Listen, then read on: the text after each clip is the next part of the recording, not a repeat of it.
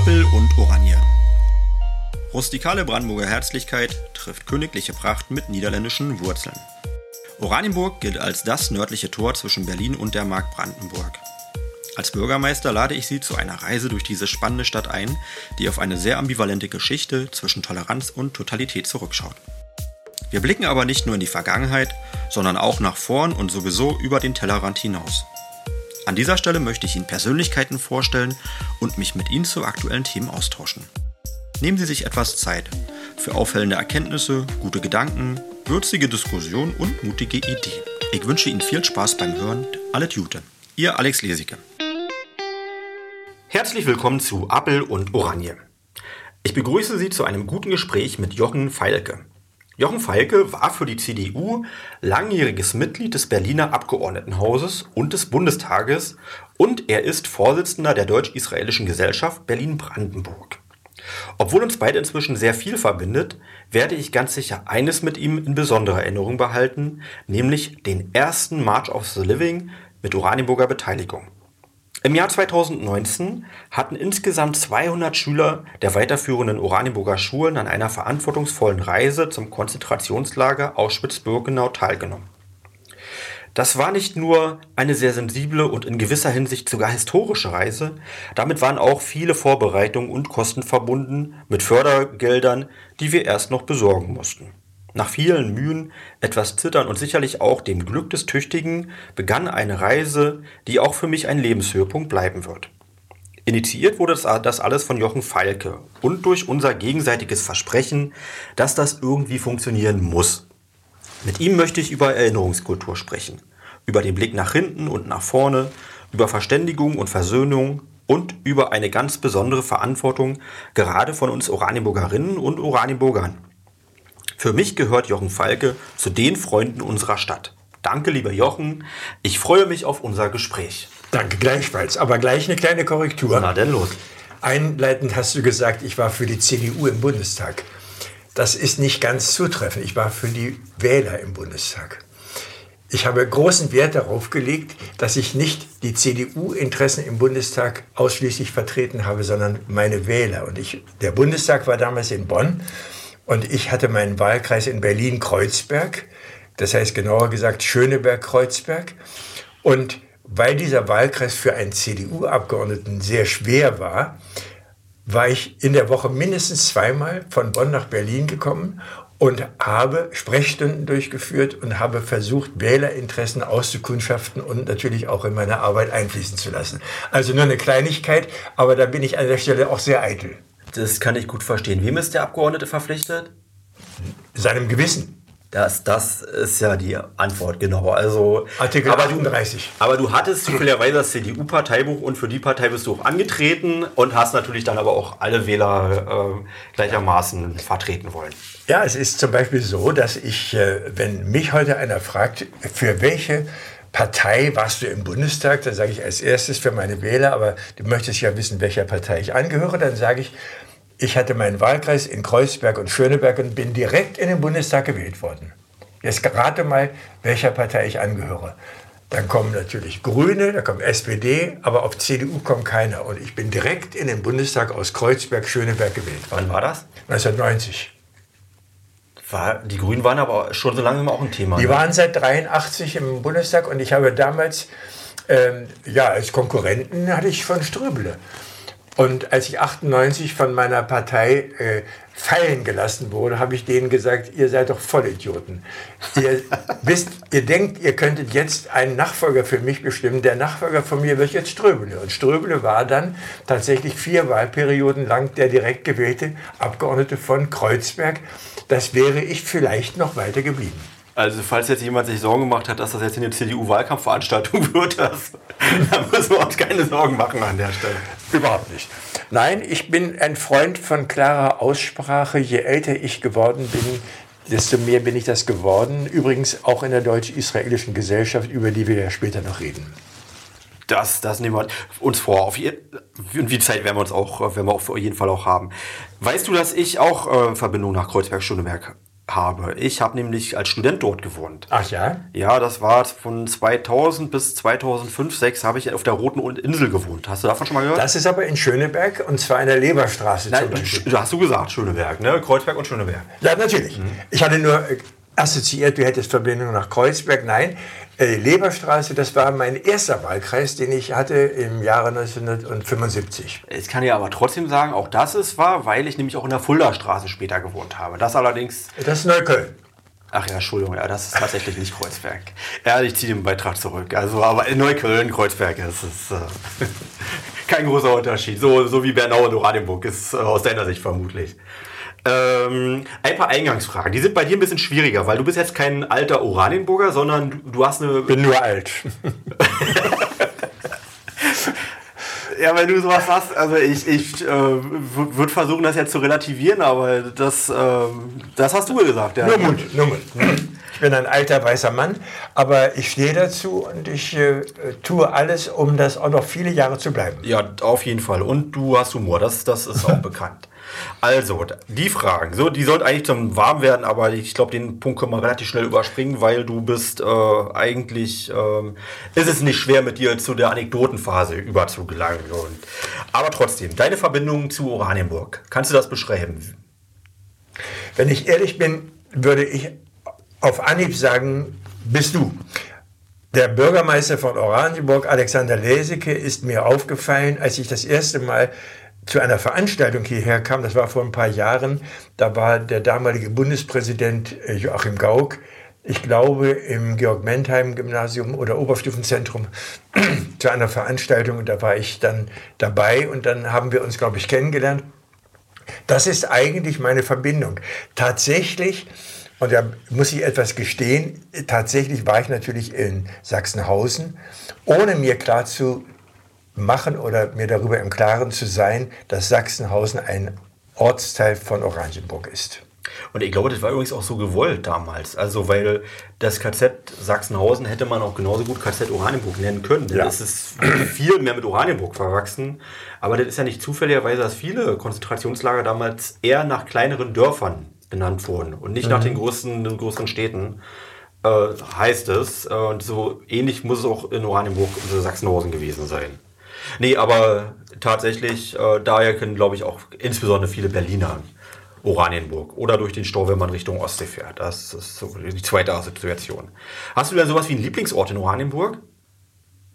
Abgesehen von deinem Büro und dem Schlossgarten äh, würde ich jetzt als erstes äh, den Tipp geben, in dem Blumen, Blumenthalschen Haus der Italiener das ist ein schönes Haus und man sitzt gemütlich dort. Aber ich habe jetzt keinen äh, Ort, äh, den ich jetzt so empfehlen könnte, als wäre ich ein Stadtführer. Nein, habe ich nicht. Ja, ja, ja, das, das, das verstehe ich. Und übrigens, ich habe mich gerade gefreut, weil wir haben heute, was haben wir denn? 10.6. ungefähr, 7.6. Sagen wir, wo sind wir gerade? Also Anfang Juni sind wir, sind wir auf jeden Fall. Ich glaube, es war der 10. und wir haben endlich Sommer. Das hat lange genug gedauert. Und vor allen Dingen, ähm, endlich sitzen die Leute wieder draußen in den Cafés und eben auch am Blumenthalschen Haus und gucken auf die Straße und sind so beschwingt. So, weil man merkt, es hat uns allen so gefehlt, draußen zu sitzen und Geselligkeit zu genießen. Ja, wir beginnen ein neues Leben. Es ist wirklich wahr. Mhm. Äh, die Menschen klagen schon wieder darüber, dass es zu warm ist. Aber wir beginnen ein neues Leben. Wir, wir, wir tragen zwar die Maske pflichtgemäß, aber irgendwo ist äh, plötzlich ja, so etwas wie äh, das Leben wird durchlüftet.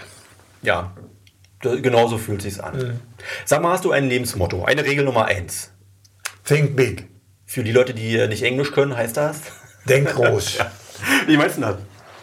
Äh, weg mit allen Nickeligkeiten, äh, allen lästigen Kleinigkeiten, Zank und Streit, sowas mag ich überhaupt gar nicht. Ich bin sehr streitbar, wenn es um wichtige Dinge geht, aber alles, was nicht wichtig ist, das ist mir sowas von egal. Es gibt so einen Witz, der mir gerade einfällt. Äh, wir haben vorhin über Witze gesprochen, also im Vorgespräch. Jetzt fange ich nämlich damit an. Äh, und ähm, ich kann überhaupt keine Witze erzählen, das wirst du gleich merken. Aber ich versuche es trotzdem. Und zwar äh, Heirat, Mann und Frau und äh, bei der Heirat haben Kommt ja immer noch vor. Ja, ich bin auch verheiratet und sehr glücklich sogar. Ja, ich meine vor allen Dingen Mann und Frau. Ach so, ja, auch das, das ist, ist möglich, ja. und äh, beide ähm, einigen sich darauf, dass die äh, unwichtigen Entscheidungen darf die Frau und die wichtigen Entscheidungen darf natürlich der Mann treffen. Und haben dann aber nach 20 Jahren, er blickt zurück auf seine Ehe, festgestellt, in den 20 Jahren ist nicht eine wichtige Entscheidung zu fällen gewesen. Umgekehrt, um jetzt den Witz auch noch zu erklären, du guckst mich so an. Alle Entscheidungen hat ihm die Frau abgenommen.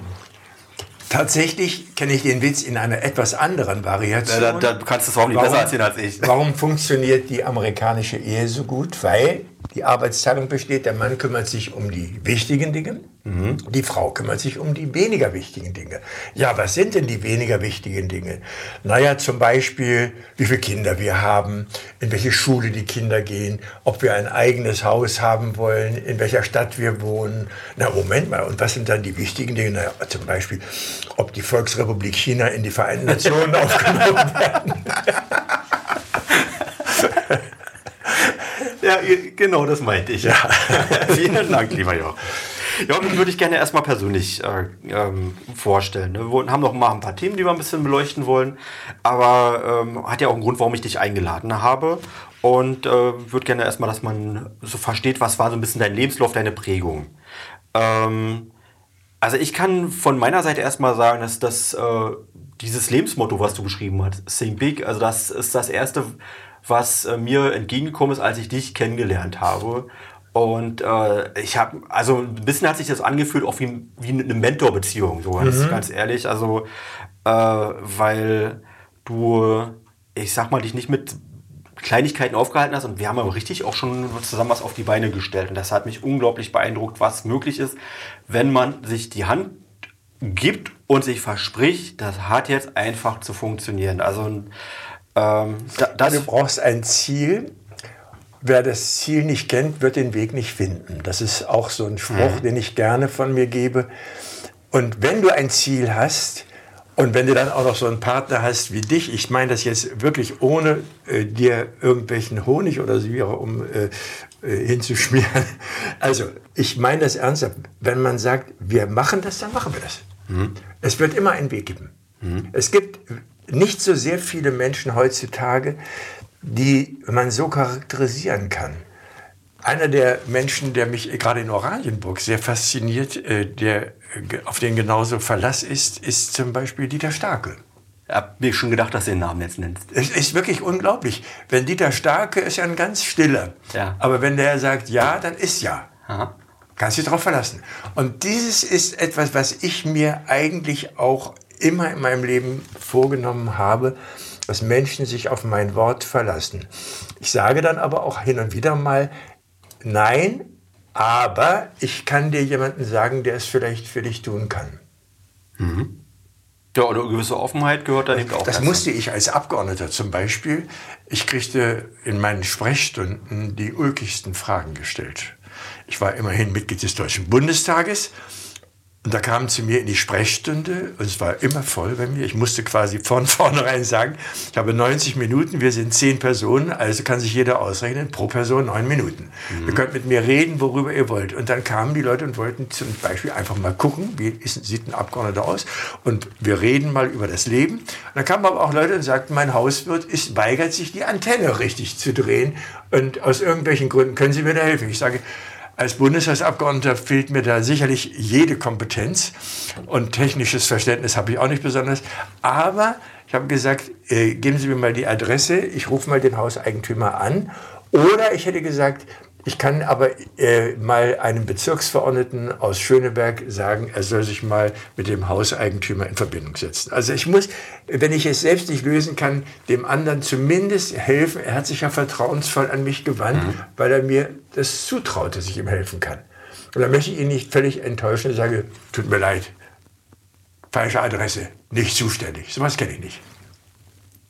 Das, das, ist aber auch eine Eigenschaft, die heute nicht mehr jeder so vorweisen kann, auch gerade in der Politik nicht. Ich sag mal, als Bürgermeister bist du sowieso auch für alles verantwortlich, aber gerade so Parlamentarier, naja, so äh, ein bisschen mehr Bezug zur Lebenswirklichkeit würde man sich bei dem einen oder anderen schon mal wünschen, wenn du weißt, was ich meine. Äh, sag mal, aber äh, das, das war ja auch tragisch, ne? Also du, jetzt ist der Bundestag in Berlin und du bist ja Berliner. Und gerade als du im Bundestag warst, Hast du eigentlich das überhaupt noch mitbekommen, dass ähm, der Bundestag in Berlin war? Ich glaube, da gab es auch noch eine Geschichte, ne?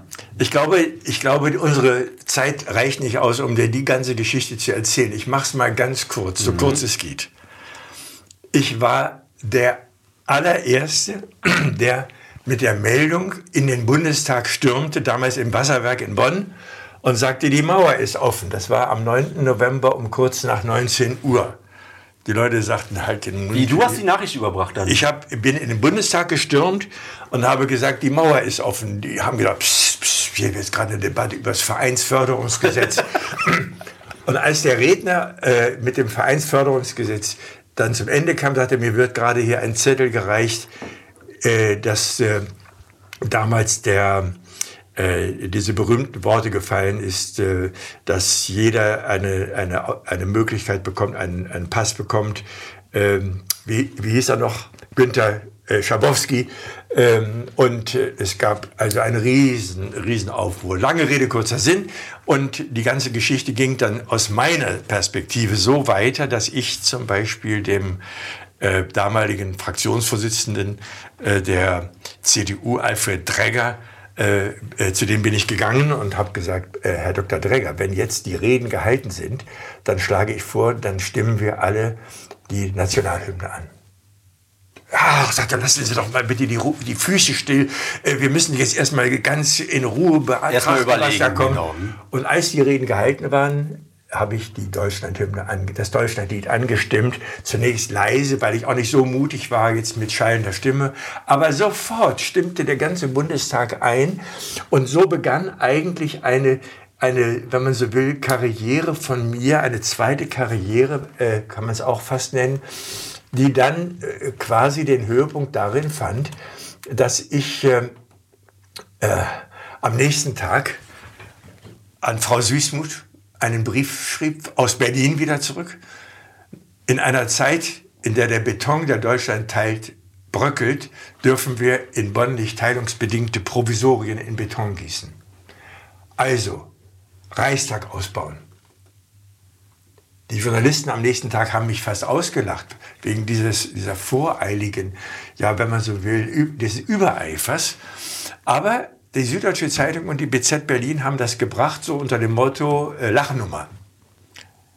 Das wurde noch, also um es nochmal zu übersetzen, du, das klingt aus heutiger Sicht so fremd, weil das, die normalste Sache der Welt ist, dass Berlin Hauptstadt ist. Das, das war damals alles da, andere als. Da äh, begann der Kampf. Hm? Da begann ein Kampf, an dem ich wirklich in vorderster äh, Position war. Ich hatte eigentlich immer die Pool Position an dieser Stelle. Und da habe ich sehr gut kennengelernt als Verbündete die einen und als Gegner die anderen und war sehr erstaunt, wer da alles auf der aus meiner Sicht falschen Seite war, nämlich alle diejenigen, die sich inzwischen in Bonn eingenistet mhm. hatten. Das waren ganz konservative Leute zum Teil. Äh, von Barzel angefangen bis zu äh, KU von Hassel, von denen ich dachte, von denen kriegst du Unterstützung, wenn mhm. es um Berlin geht. Nein, die hatten alle ihre Anwesen in Bonn und äh, in der Nähe von Bonn. Mhm. Äh, meine Kumpel in der damaligen Zeit, das kann ich wirklich so sagen, war die, äh, die Frau von Willy Brandt, dann Willy Brandt selbst, übrigens auch Gregor Gysi. Ähm, und äh, innerhalb der eigenen Partei hatte ich sehr viel Probleme, äh, insbesondere mit den Bayern. Die Bayern galten ja früher immer sprichwörtlich als die, Preuß, die, die Preußen des Südens.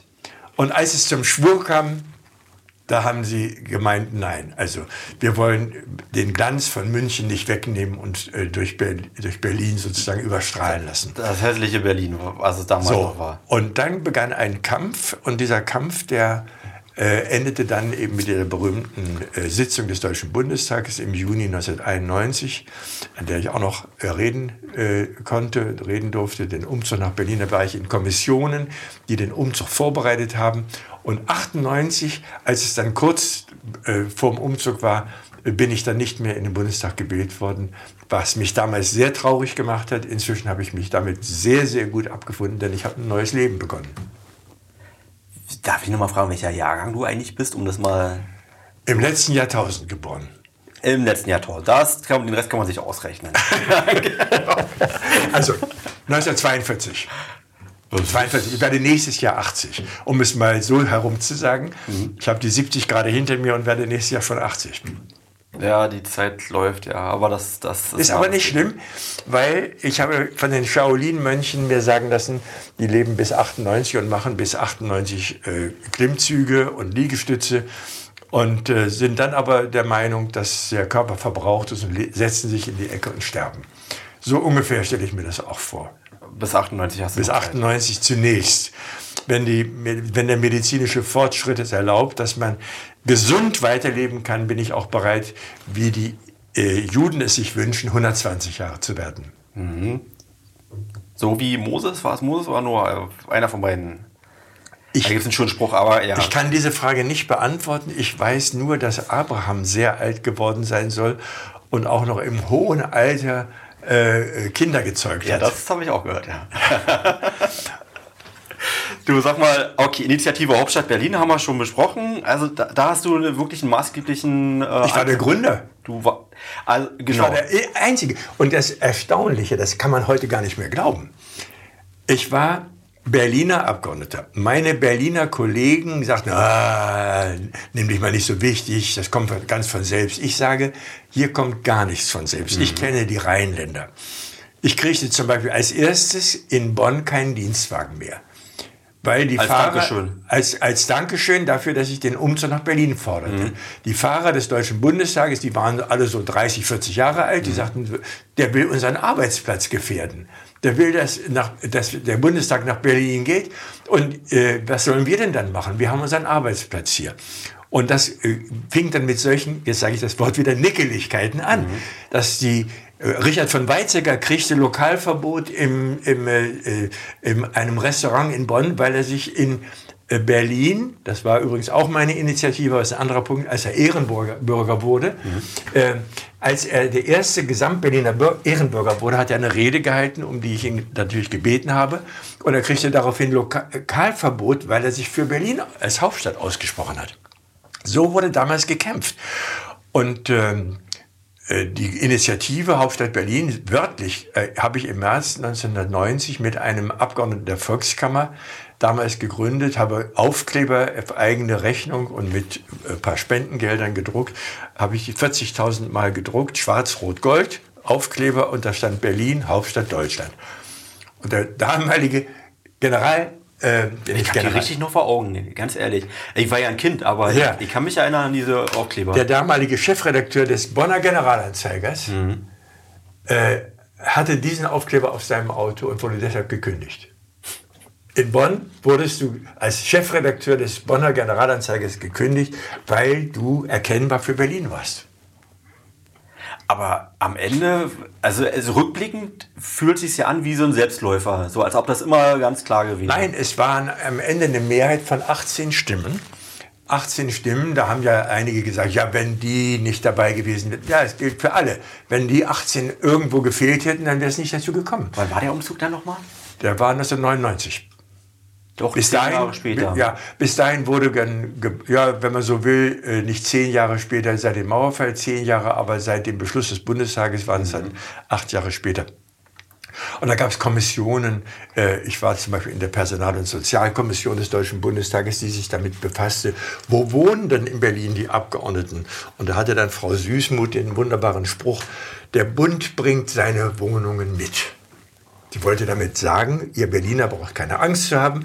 Äh, die Abgeordneten, die da aus ganz Deutschland jetzt nach Berlin kommen, die machen, sorgen nicht für eine Verknappung des Wohnraumes, sondern wir sorgen dafür, dass Wohnungen gebaut werden. Da sind Wohnungen gebaut werden in der Nähe des Reichstages, die sogenannte Schlange. Die heute keiner haben möchte. Die keiner haben möchte. Ja. Ich habe damals schon immer gesagt, sag mal, seid ihr des Teufels? Da soll der Quadratmeter damals, mhm. 1900 und in den 90er Jahren, sollte der Quadratmeter äh, gefördert vom Bund 16 Mark kosten, sage ich, die Altbauwohnung, die attraktive große Altbauwohnung hat einen Quadratmeterpreis von unter 10 Mark. Mhm.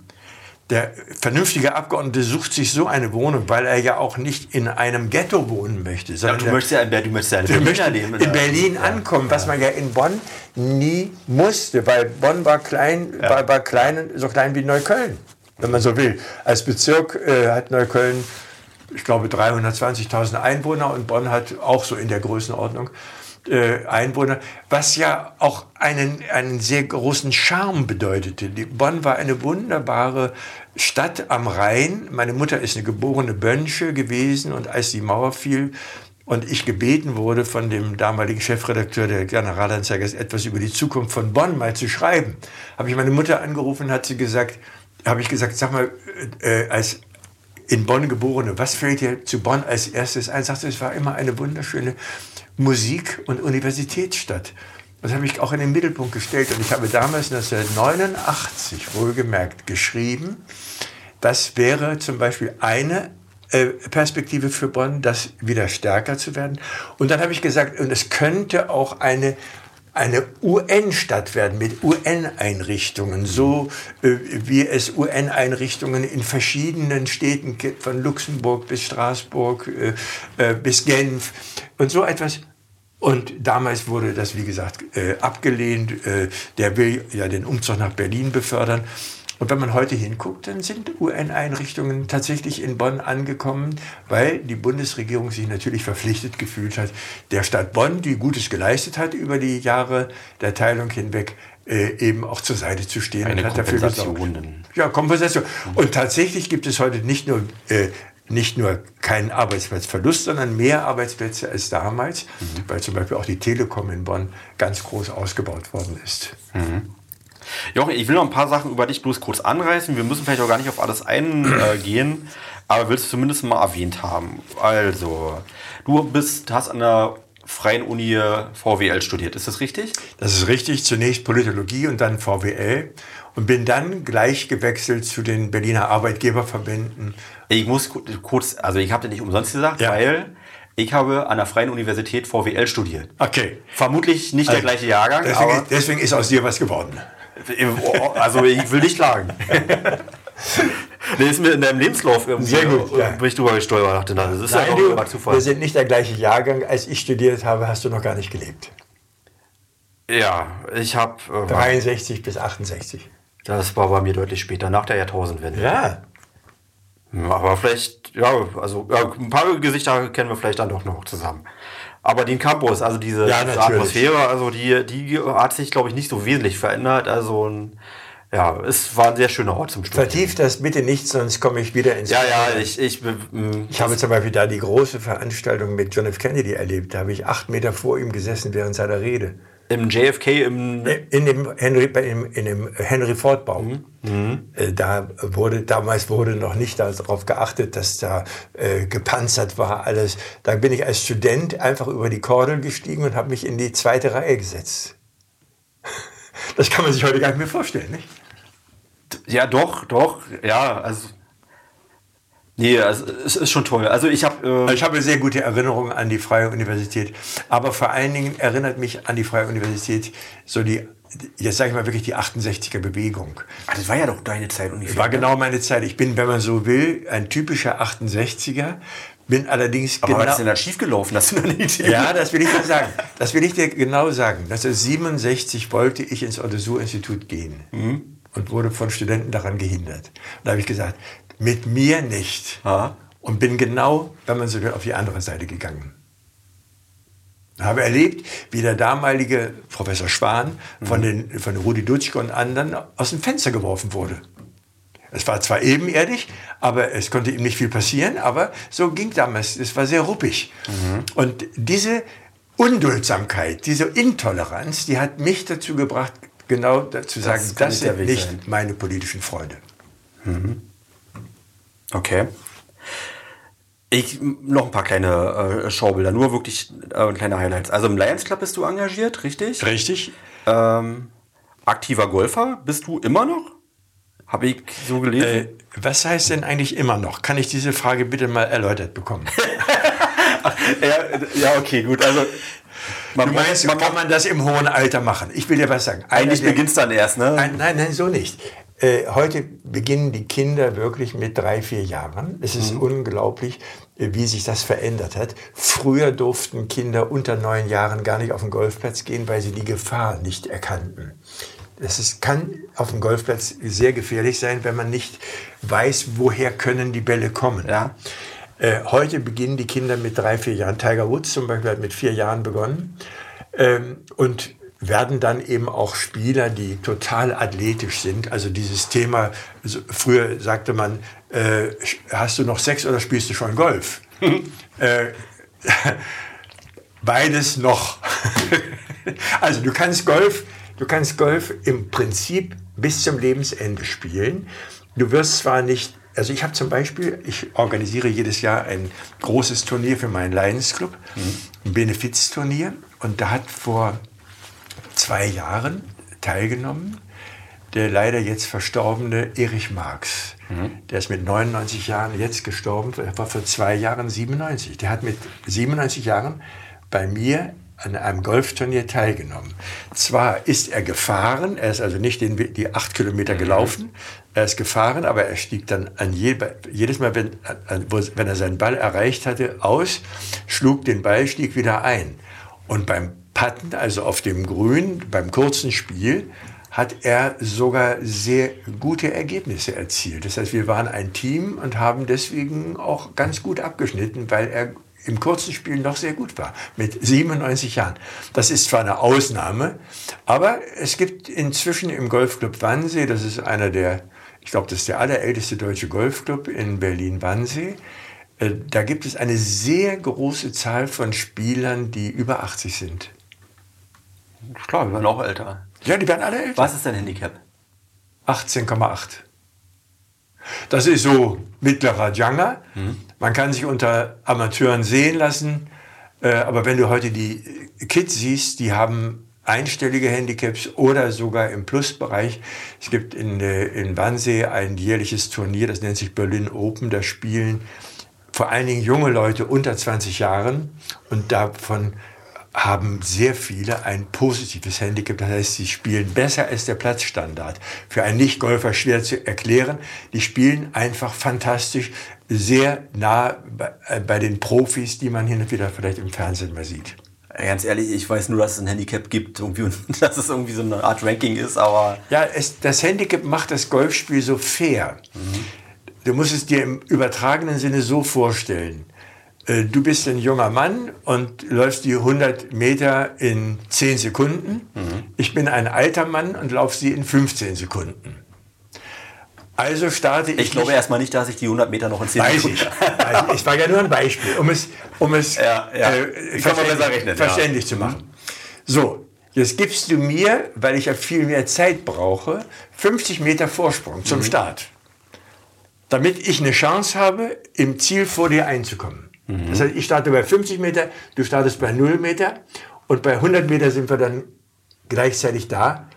Vielleicht bin ich einen Meter vor dir oder du einen Meter vor mir. So ist so ähnlich ist das mit dem Handicap beim Golf. Du kriegst, mhm. du hast die Erlaubnis, jedes bei jedem Loch, wie man sagt, ein oder zwei Schläge mehr als derjenige zu machen, der Handicap 0 hat. Mhm, mh, mh.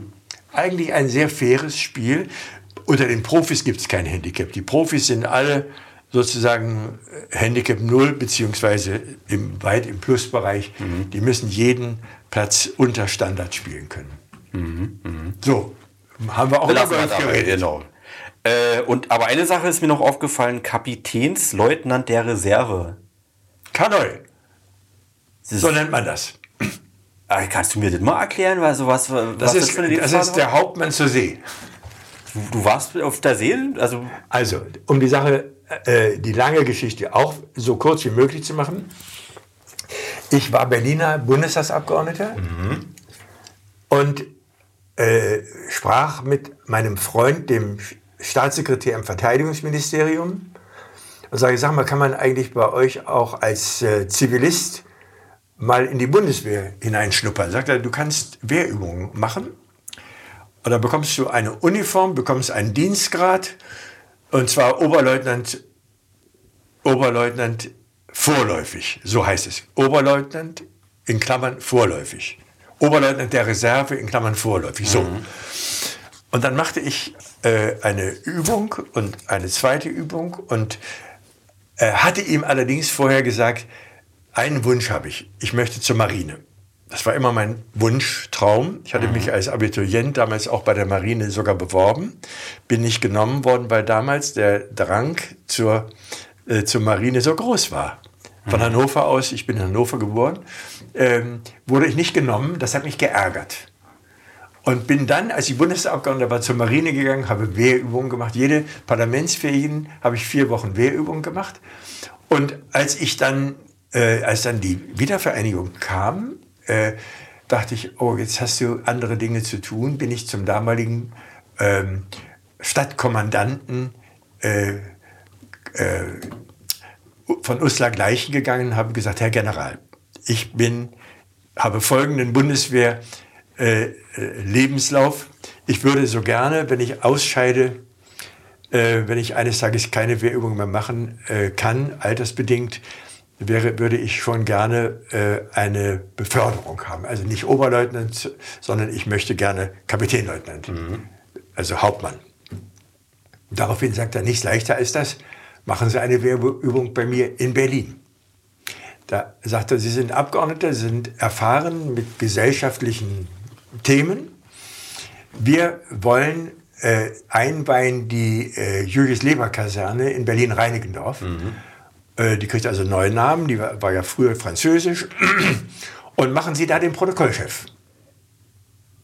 Und dann habe ich äh, qualifiziert. mich qualifiziert, habe den Protokollchef gemacht, habe die Sitzordnung für die Promis, die da kamen, gemacht und habe die Promis ihren äh, Plätzen begleitet. Das klingt übrigens nach so einer leichten Aufgabe, aber ich weiß, gerade so ein ja. Protokoll ist da kannst du sehr viele Menschen Wenn sehr du einmal in der dritten und nicht in der vierten Reihe sitzt, oh ja. Oder, oh weia, also das ja. sind Diskussionen. So, und ich musste, musste ihm natürlich auch sagen, wen er in Berlin einladen, wie man das macht mhm. und so ähnlich diese Dinge. Ich habe also quasi mein, mein äh, zusätzlich erworbenes äh, Wissen und meine Lebenserfahrung einbringen können und kriegte, das ist jetzt vielleicht der letzte Punkt dieser schönen, für mich sehr schönen Geschichte im Nachhinein, äh, der damalige Bundesverteidigungsminister war Volker Rühe.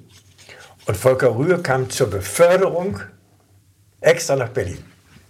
Ich wurde dann in, der, in dem äh, Sitz der äh, Bundesmarine da am, äh, an, der, an, der, an der Spree.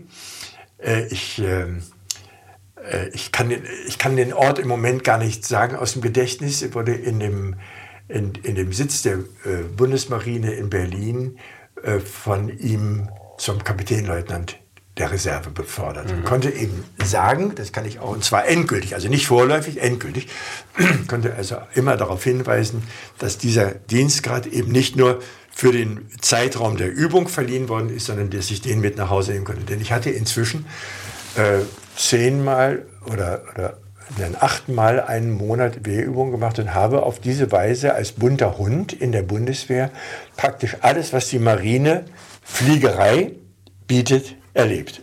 Ich war also Marineflieger und dazu muss man wissen, ein Drittel der Flotte fliegt. Also man verbindet Marine natürlich mit Wasser. Ja, macht Sinn, ja. Aber die Marinefliegerei in Kiel-Heutenau, Marinefliegergeschwader 5, wurde ich damals dann eben äh, äh, begann ich meine Marinelaufbahn. Äh, dann habe ich kennengelernt Tornado. Ich, habe, ich bin Starfighter geflogen und äh, nicht selbst geflogen als, als Pilot. Das äh, wäre natürlich nicht möglich gewesen, aber als Co-Pilot. Wow. Und es gab Trainerversionen und dann war ich als Co-Pilot äh, im Starfighter. Den, daran können sich nur noch die Älteren erinnern. Man nannte den früher den Witwenmacher. Äh, der Starfighter ist nämlich auch, die, auch der Sohn vom früheren Verteidigungsminister Kai Uwe von Hassel, ist abgestürzt, tödlich verunglückt. Aber um das zu machen, musste ich dann entsprechende Übungen machen. Ich musste Sea Survival machen, Überlebenstraining auf hoher See. Äh, ich, ich, musste, ich hatte die Jet Passenger License und all diese Dinge. Es war also kein reiner Spaziergang. Ich musste mich schon äh, hineinversetzen und hineinknien. Und es war eine unglaublich lehrreiche Zeit, vor allen Dingen in einer Zeit, als es in Berlin keine Bundeswehr gab. Und ich konnte immer in meinen politischen Veranstaltungen. Sind nicht alle eigentlich nach Berlin gekommen, gerade damit sie nicht zur Bundeswehr müssen? Äh, viele. Insbesondere äh, in Kreuzberg lebten sehr viele, die aus ja. dem Schwabenland, äh, aus wohlbehüteter Umgebung. Das ist heute immer noch so. ja, die gehen heute nicht mehr nach Kreuzberg, sondern nach Prenzlauer Berg. ja, die, die, die gingen nach Berlin, um hier alternatives Leben kennenzulernen. Wenn ich sage, Ähm, äh, hier, es hat sich glücklicherweise alles jetzt verteilt. Und es gibt nicht mehr so diese krassen Gegensätze in der Stadt. Also es, Kreuzberg war ja eigentlich für Westberliner in bestimmten Bereichen eine No-Go-Area. Mhm. Da ging man nicht mehr hin. So direkt an der Mauer hatte sich auch einiges angesiedelt, äh, was man eigentlich nicht gerne zu seinen Freunden zählen wollte. Ja. Das hat sich, als die Mauer geöffnet wurde, kam vieles zum Vorschein, was man gar nicht so vermutet hätte. Es hat sich aber glücklicherweise so verteilt inzwischen über die ganze Stadt, dass man es in Berlin wieder gut aushalten kann. Ja, finde ich auch. Jochen, wir haben uns ein paar Themen vorgenommen. Und ich äh, habe auch ganz bewusst dich auch ein bisschen ausführlicher vorstellen wollen. Also, und du hast also, auch wenn du nur an der Oberfläche gekratzt hast, hast du gezeigt, dass du ein einen sehr außerordentlichen Lebenslauf hast. Also bin an Teil auch ein bisschen neidisch. Ähm, aber also ich finde es immer schwierig über Themen, die ja wirklich sehr schwer sind und sehr schwierig und sehr komplex zu vermitteln sind und wo man manchmal auch mit zu viel Puls oder, äh, spricht und ähm, was auch manchmal auch feindselig werden kann. Also wir haben da auch alle auch Erfahrungen gemacht und man möchte auch mit Offenheit und Ehrlichkeit dann eben auch Dinge vermitteln und äh, ich finde, da muss man sich erstmal kennenlernen, bevor man da auf äh, zu Themen kommt. Was der eigentliche Grund, warum wir aber sprechen wollen, wir wollen über, also wir müssen über Holocaust, Antisemitismus, über deutsch-israelische Verständigung sprechen. Und das ist etwas, was uns beide verbindet. Und also, wo ich auch sehe, dass da gerade die Stadt Oranienburg einen besonderen, ähm, einen ganz besonderen Zugang nochmal haben muss, aufgrund ihrer eigenen Geschichte. Mich interessiert, ähm, bei allen denen, was du erlebt hast, also äh, Initiative Hauptstadt, ich sag mal die Erfahrung mit der Bundeswehr und äh, was du alles angesprochen hast, Volkswirt bist du, ähm, wie, wie ist, äh, ist es entstanden? Ich habe jetzt noch nicht irgendwie gehört, dass das irgendwie naheliegend war, dass du dich für deutsch-israelische Verständigung ähm, be begannst zu engagieren. Ist das dir irgendwie mitgegeben worden? Hat sich das entwickelt? Jein. Also, was ist vielleicht deine Motivation? Muss ich, vielleicht muss ich ganz äh, kurz äh, auf mein Elternhaus zu sprechen kommen. Mhm. Ich komme aus Hannover, aus einem Pfarrhaus. Mein Vater war Superintendent von Hannover-Linden, ein sehr großer Kirchenkreis. Mhm. Und ähm, von 1939 bis 1967 war mein Vater da Superintendent. Ich hatte eine unglaublich, wenn du so willst, behütete Kindheit. Wir haben eigentlich glücklicherweise keine Katastrophen erlebt. Ich zu meinen Lebzeiten wohlgemerkt. Ich bin 42 geboren, als der Krieg zu Ende war, war ich zweieinhalb Jahre. Daran kann ich mich nicht erinnern. Ähm, aber eine sehr behütete Kindheit und wir hatten sehr schöne Gespräche, sehr viele Gespräche, aber äh, durch das Pfarrhaus natürlich eine sehr starke Affinität eben auch zur Kirche. Und zur Kirche gehört eben immer auch Israel. Israel ist der Ort, an dem man sagt, die frühen Städten der Christenheit. Und äh, wer heute nach äh, Jerusalem fährt, der erlebt dort christliche äh, Denominations, von denen man noch nie etwas gehört hat. Es ist unglaublich, wie viele christliche Gruppen in, äh, gerade in Jerusalem sich tummeln. So spielte Israel immer eine Rolle, Allerdings, das ist jetzt jahrgangsbedingt bei mir, nach dem Kriege und in meiner Kindheit gab es zum Thema Juden eigentlich immer sehr viel, ja, ganz merkwürdige Getuschele, Verdrücktheit. Ich lernte noch, äh, wie Juden aussehen, was mit den Ohren ist und mit den Augen und ich weiß nicht was alles, woran man Juden typischerweise erkennt. Und das kam mir schon als Kind immer sehr merkwürdig vor. Ich habe mich mit dem Thema eigentlich immer äh, befasst und für das Thema interessiert. Und eben die Assoziation mit äh, Christenheit. In den 50er, 60er Jahren jetzt erstmal? Ja, mhm. äh, es ist leider, muss ich sagen, so gewesen, dass in Hannover meine Lehrer in der damaligen Zeit uns überhaupt keine Informationen gegeben haben über Nazi-Verbrechen. Gab es mhm. keine, das Thema gab es gar nicht. Für mich gab es das Thema eigentlich bewusst erst mit dem Eichmann-Prozess. Mhm. Äh, früher wurde das Wort Jude nur hinter vorgehaltener Hand benutzt, äh, ausgesprochen.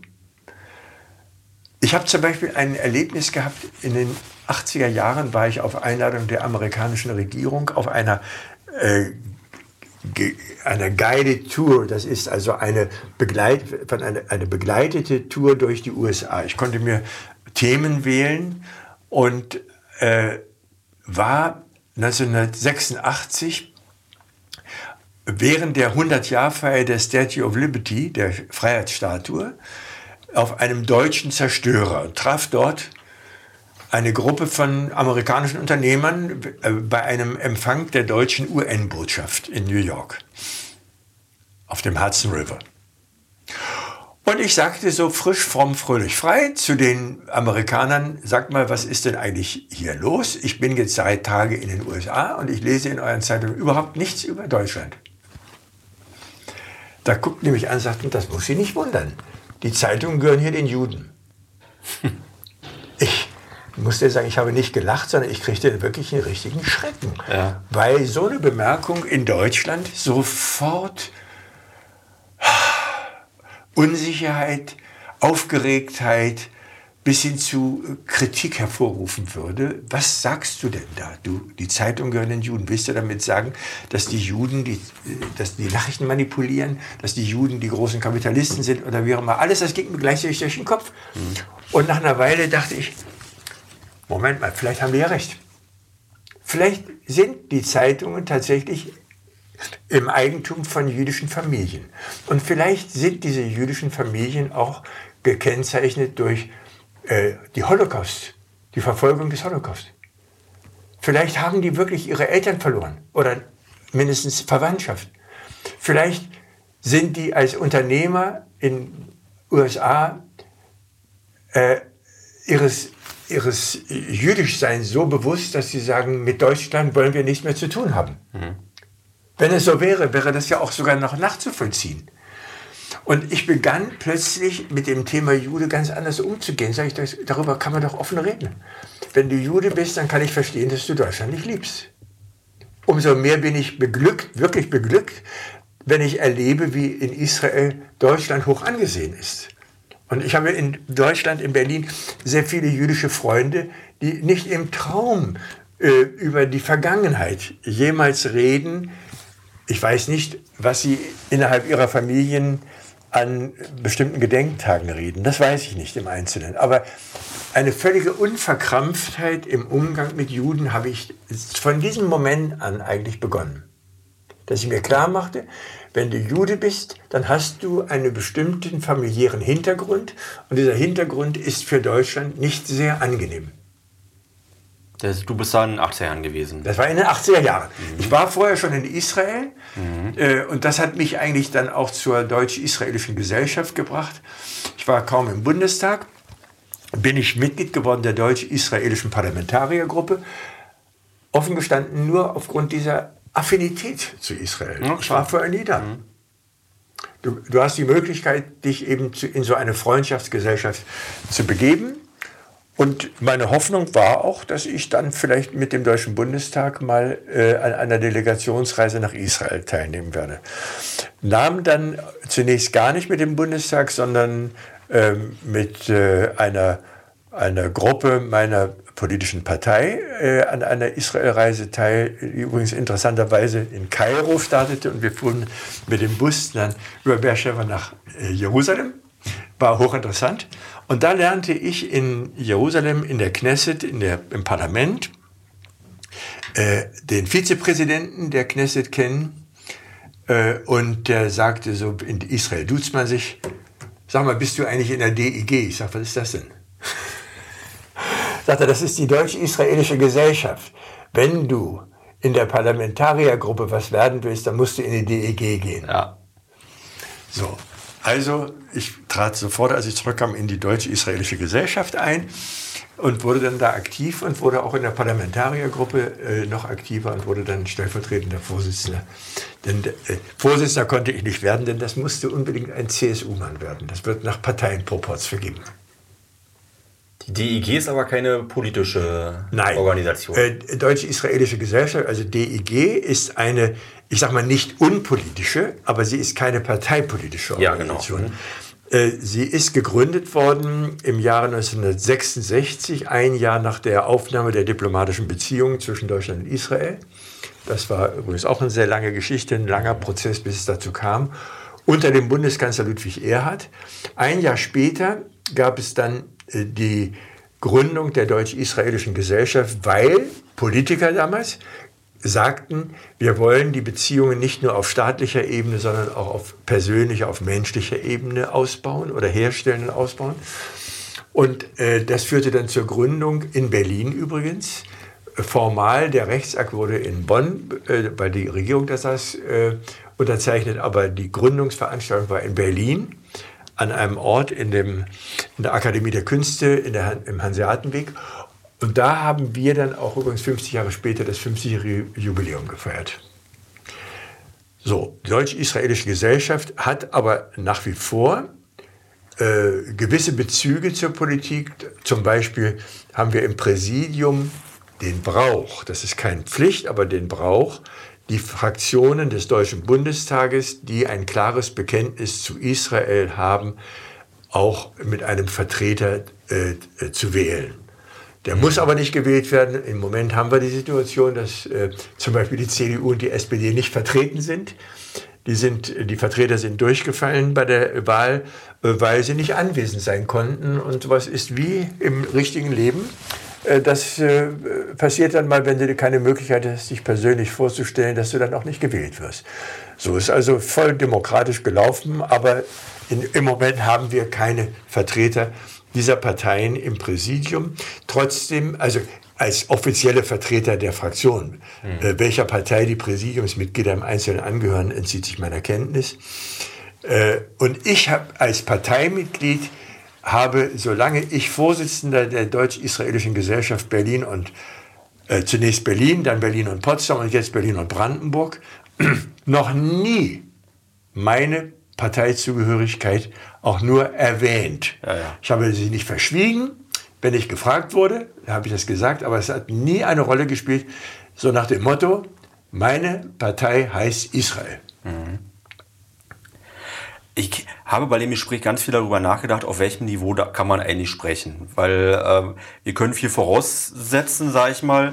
Aber ich habe zum Beispiel auch überlegt, sollte man so eine Frage mal diskutieren, was ist eigentlich der Holocaust? Also so, so simpel kommt uns sehr naheliegend äh, vor oder äh, was macht den Holocaust so besonders? Oder sollte man eben schon direkt über die DEG sprechen? Und das ist, äh, das, also ich finde das super schwierig, weil äh, man möchte einerseits auch Leute abholen, andererseits möchte man auch die Leute, die schon im Thema sind, auch nicht langweilen. Das ist sowieso immer sehr schwierig bei, äh, bei dem Thema deutsch-israelische Verständigung. Also ähm, dann erklär mir mal, ähm, die, DEG pflegt deutsch-israelische Beziehungen. Aber warum? Was ist denn die Motivation dahinter? Was, was, was, was hat dich getrieben? Also ich meine, es gibt viele deutsch-polnische Beziehungen, kann man genauso gut, deutsch-russische Freundeskreise gibt es auch, aber ich glaube, die deutsch-israelischen Beziehungen sind nochmal was ganz Einzigartiges. Du hast das Wort gerade gesagt, dass ich gerade, äh, weil es eben auch in diesem Zusammenhang gerne benutzt wird, äußern wollte. Sie sind einzigartig. Sie sind von ganz besonderer, einzigartiger, einmaliger Bedeutung. Das muss man hin und wieder übrigens auch der Politik sagen und das tue ich auch. Mhm. Und insbesondere mit äh, Mitgliedern meiner eigenen Partei gehe ich dann auch hart ins Gericht. Sage ich, es kann nicht sein, dass wir versuchen, die Beziehungen zu Israel so zu gestalten, als seien sie zwei beliebige bilaterale Länderbeziehungen. Die Beziehungen zwischen Deutschland und Israel müssen immer von ganz exzeptioneller Art sein, weil uns eine schreckliche Geschichte aneinander kettet. Auf der einen Seite sind wir aufgrund des Holocaust, aufgrund der, des schlimmsten Menschheitsverbrechens, äh, verpflichtet. Ich sage jetzt aber nicht juristisch nur alleine, sondern wir sind aus Menschlichkeit verpflichtet. Es gibt in Israel immer noch übrigens einige tausend Überlebende des Holocaust. Ich weiß nicht die, die mhm. genaue Zahl, aber die sind natürlich heute alle über 90. Und es ist ein wirkliches, eindrucksvolles Erlebnis, die mal kennenzulernen und mit welcher Gelassenheit sie über ihre eigene Vergangenheit auch reden. Also äh, das schlimmste Menschheitsverbrechen verbindet uns, aber es verbindet uns auch noch etwas an. Wir sind irgendwie aufeinander angewiesen, auch in der Zukunft. Und das ist etwas, was ich gerne sage, wenn Leute meinen, du bist ja da in diesem jüdischen Club. Nein, ich bin in der deutsch-israelischen Gesellschaft. Und das ist zukunftsorientiert und nicht vergangenheitorientiert. Wir verdanken unserer guten Beziehung zu Israel, die bereits in den 50er Jahren begann, unter Adenauer, verdanken wir eigentlich den Zugang zur internationalen Völkergemeinschaft. Die Völkergemeinschaft hat Deutschland nach dem Krieg geächtet, verachtet. Nachvollziehbarerweise.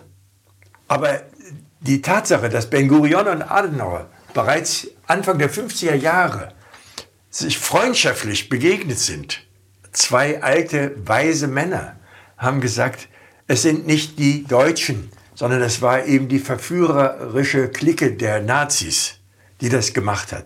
Und wir gucken in die Zukunft, wir bauen was Neues auf. Und die Art und Weise, wie Deutschland damit umgegangen ist, wie die deutsche Politik damit umgegangen ist, hat uns den Zugang zur Völkergemeinschaft geöffnet. Das ist ein ganz interessanter Punkt, finde ich. Das sollte man auch immer bedenken äh, bei allem, all, bei all den Menschen, die die so alberne Sprüche sagen, ich, ich, trete ein für das Existenzrecht Israels, dann gehe ich auf sie zu in einer Diskussion und sage, und ich trete ein für ihr persönliches Existenzrecht. Hä? Sagt er, wie meinen Sie das? Ja, sage ich, Sie treten ein für etwas ganz Normales. Sie treten ein für das Existenzrecht eines Staates. Treten Sie auch für das Existenzrecht von Pakistan ein? Ich mache die, die, die Banalität dieser Aussage, versuche ich deutlich zu machen. Es, es, gibt ein, ein Land auf der Welt, wo man über das Existenzrecht äh, diskutiert. Das ist nur ein Land. Und es gibt nur ein Land, das mit dem Wort Kritik verbunden ist in der deutschen Sprache. Das steht sogar im Duden, das Wort Israel-Kritik. Mhm. Das findest du heute im Duden. Wie schrecklich. Es gibt keinen Sudan-Kritik oder China-Kritik oder Russland-Kritik oder was weiß ich für Kritik, sondern es gibt Israel-Kritik. Es ist doch ein völlig verqueres Verständnis.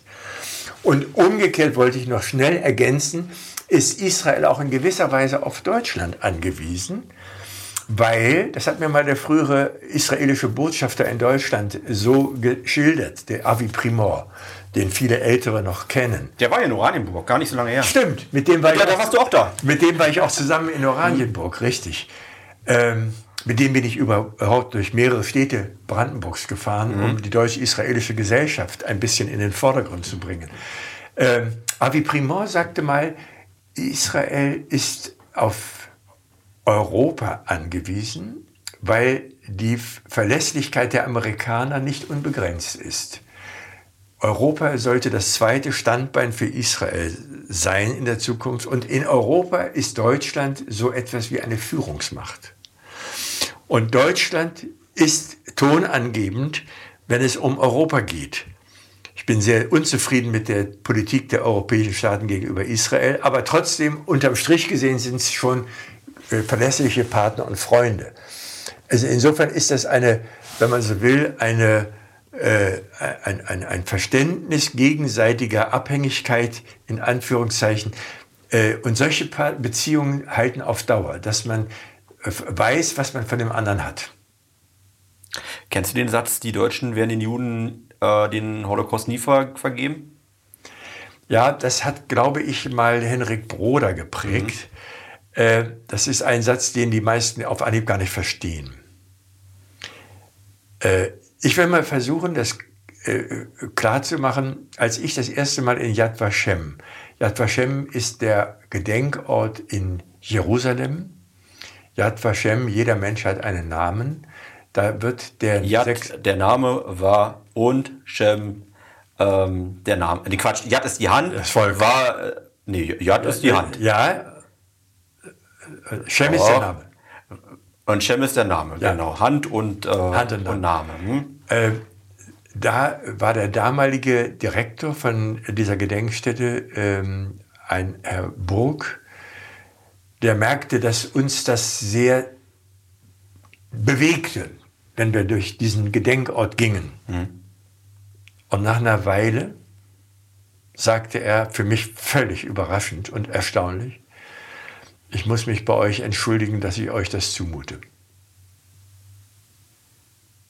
Statt dass wir sagten, es ist unglaublich, dass du als Angehöriger dieses Volkes uns das erklärst und wir sind in tiefer Schuld gegenüber dir und allen deinen Angehörigen, die in Holocaust ums Leben gekommen sind, sagt, äh, ich entschuldige mich bei euch.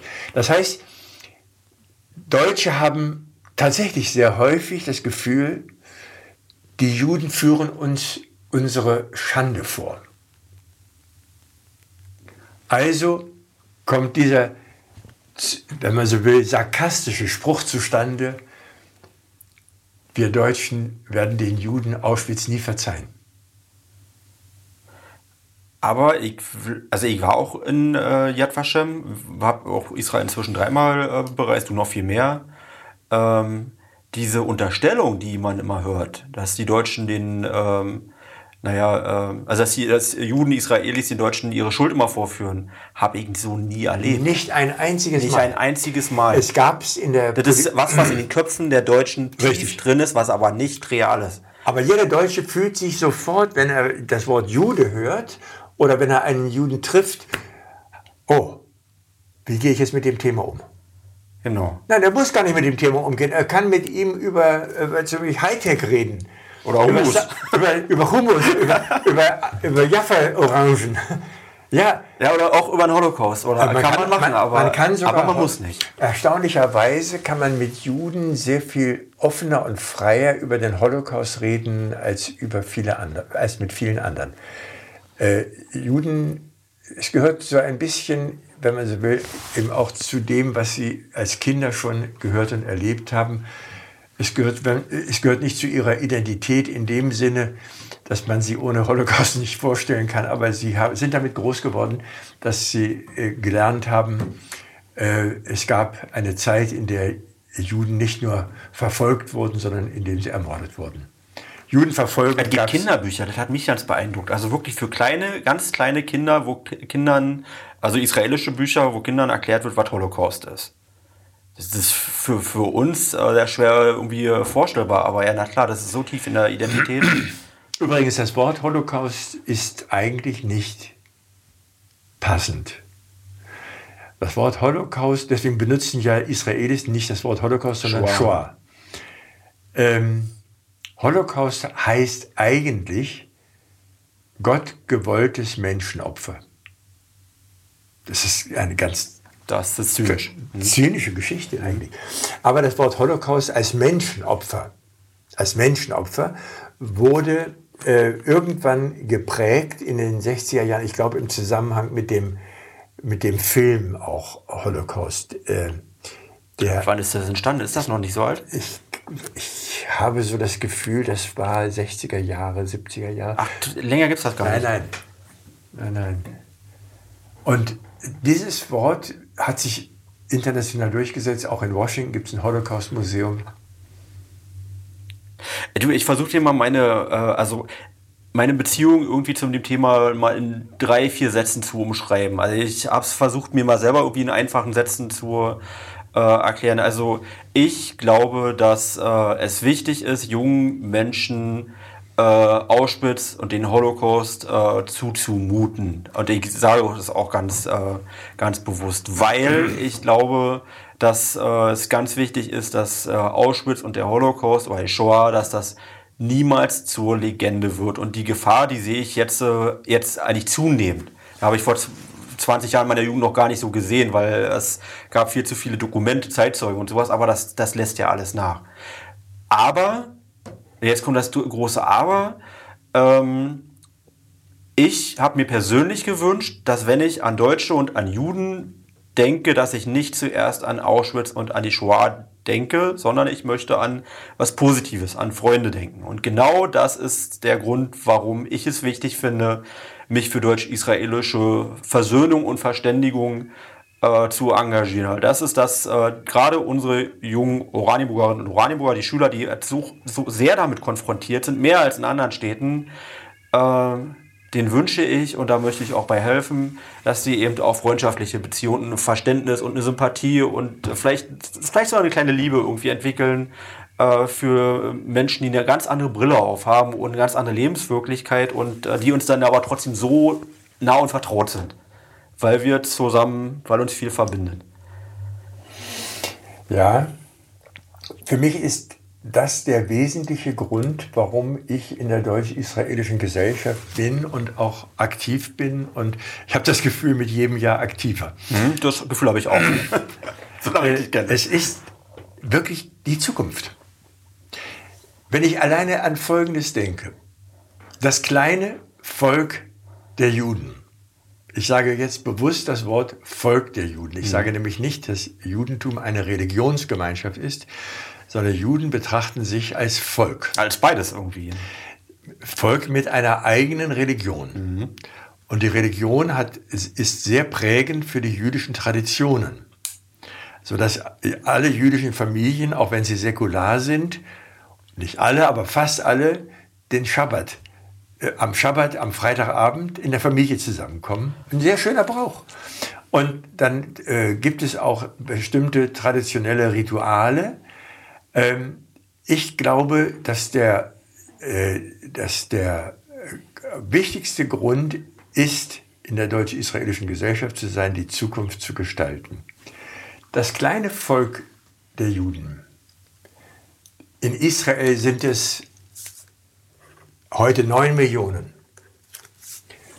Bayern hat 13 Millionen Einwohner. Israel ist so groß ungefähr wie Brandenburg. Ach ja, ich weiß nicht mehr wie Hessen. Aber ist egal, wie Brandenburg. Vergleichbar. Hm? Wunderbar, von der, von der Ausdehnung her. Aber viele Menschen glauben, Israel ist eine Supermacht. Und tatsächlich ist Israel auch eine Supermacht. Und zwar im technologischen Bereich.